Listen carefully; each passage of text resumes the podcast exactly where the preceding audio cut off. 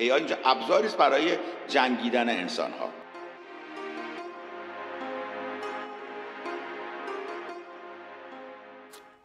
اگه قرار باشه هیچ کدوم از انسان ها نه در مشاغل یدی نه در مشاغل فکری و مدیریتی هیچ کارآمدی نداشته باشن به هیچ دردی نخورن. اون حق و حقوق اولیه که براشون شناسایی کردیم حق آزادی حق زندگی حق فلان فلان فلان. اونا همشون میره زیر سوال انسان توسط کی؟ دیگه نیازی به وجود انسان ها نخواهد بود.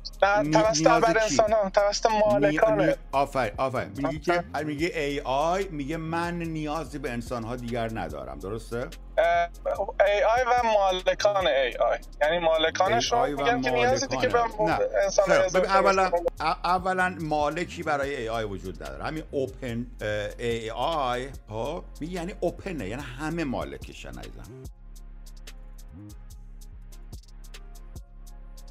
یه دونه اوپن سورس هر سرمایه گذارانشون مالکان اصلی اوکی. بنابراین سرمایه گذارانشون می‌تونن ابزاری برای شکست گروه دیگر استفاده کنن. اینجوری نیست که انسان رو بخوان از بین ببرن. می‌خوان قبیله خودشون قوی تر بشه. و این کاری که همیشه انسان در طول تاریخ کرده. حالا چرا نگران شدی شما؟ همینجور تو کلاب هاوس این این هاوس می‌خواد ها اون که هاوس رو کول بکس می‌خواد چی رو بگه. چه فرقی می‌کنه؟ حالا چه ای آی چیز دیگه؟ ابزار. ای آی اینجا ابزاری است برای جنگیدن انسان ها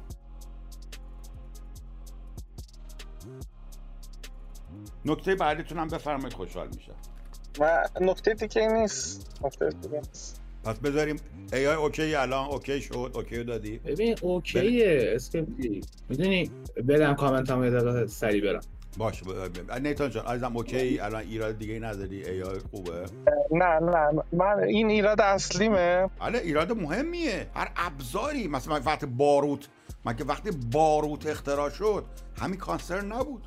چینی ها که باروت اختراع کردن دست بالا رو گرفتن.